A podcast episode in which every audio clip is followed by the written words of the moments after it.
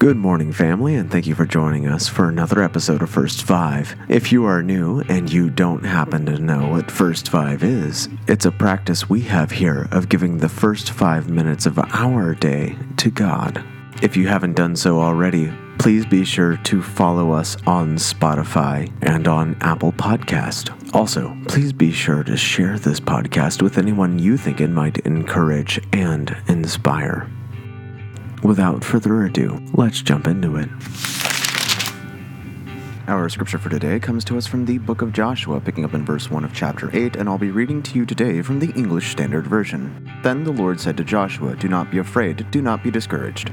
Take the whole army with you and go up and attack Ai. For I have delivered into your hands the king of Ai, his people, his city, and his land.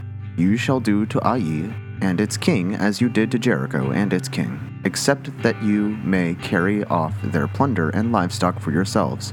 Set an ambush behind this city. So Joshua and the whole army moved out to attack Ai.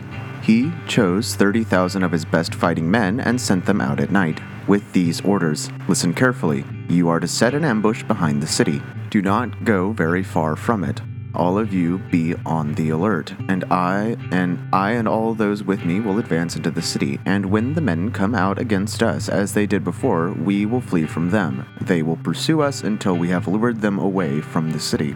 For they will say, They are running away from us as they did before. So, when we flee from them, you are to rise up and ambush and take the city. The Lord your God will give it into your hands. When you have taken the city, set it on fire do what the Lord has commanded. See to it. You have my orders.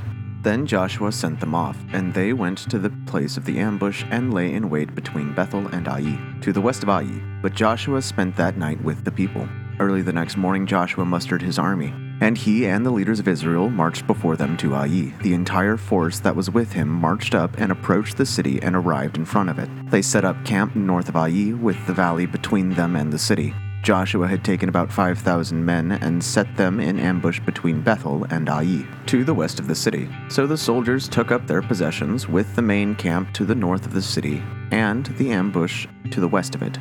That night Joshua went into the valley.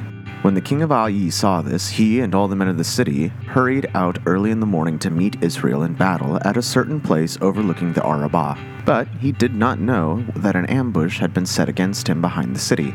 Joshua and all Israel let themselves be driven back before them, and they fled towards the wilderness. All the men of Ai were called to pursue them, and they pursued Joshua and were lured away from the city.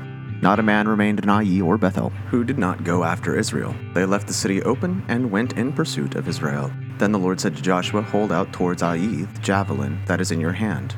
For into your hand I will deliver the city. So Joshua held out towards the city the javelin that was in his hand. As soon as he did this, the men in the ambush rose quickly from their position toward and rushed forward. They entered the city and captured it quickly, setting it on fire. The men of Ai looked back and saw the smoke from the city rise up to the sky, but they had no chance of escape in any direction. The Israelites who had been fleeing towards the wilderness had turned back against their pursuers. For when Joshua and all Israel saw that the ambush had taken the city and that the smoke was going up from it, they turned around and attacked the men of Ai. Those in the ambush also came out of the city against them, so that they were caught in the middle with Israelites on both sides. Israel cut them down, leaving neither survivor nor fugitives. But they took the king of Ai alive and brought him to Joshua. When Israel had finished killing all the men of Ai in the fields and in the wilderness where they had chased them, and when every one of them had been put to the sword, all the Israelites returned to Ai and killed those who were in it. Twelve thousand men and women fell that day, all the people of Ai. For Joshua did not draw back the hand that held out his javelin until they had destroyed all who lived in Ai. But Israel did carry off for themselves the livestock and and they brought them up to the valley of Achor. And Joshua said, Why did you bring this trouble on us? The Lord brings trouble on a desolate place to this day. He impaled the body of the king of Ai on a pole and left it there until evening. At sunset, Joshua ordered them to take the, bo- the body from the pole and throw it down at the entrance of the city gate. And they raised a large pile of rocks over it, which remains to this day. Then Joshua built on Mount Ebal an altar to the Lord, the God of Israel, as Moses, the servant of the Lord, had commanded the Israelites. He built it according to what is written in the book of the law of Moses, an altar of uncut stones on which no iron tool had been used.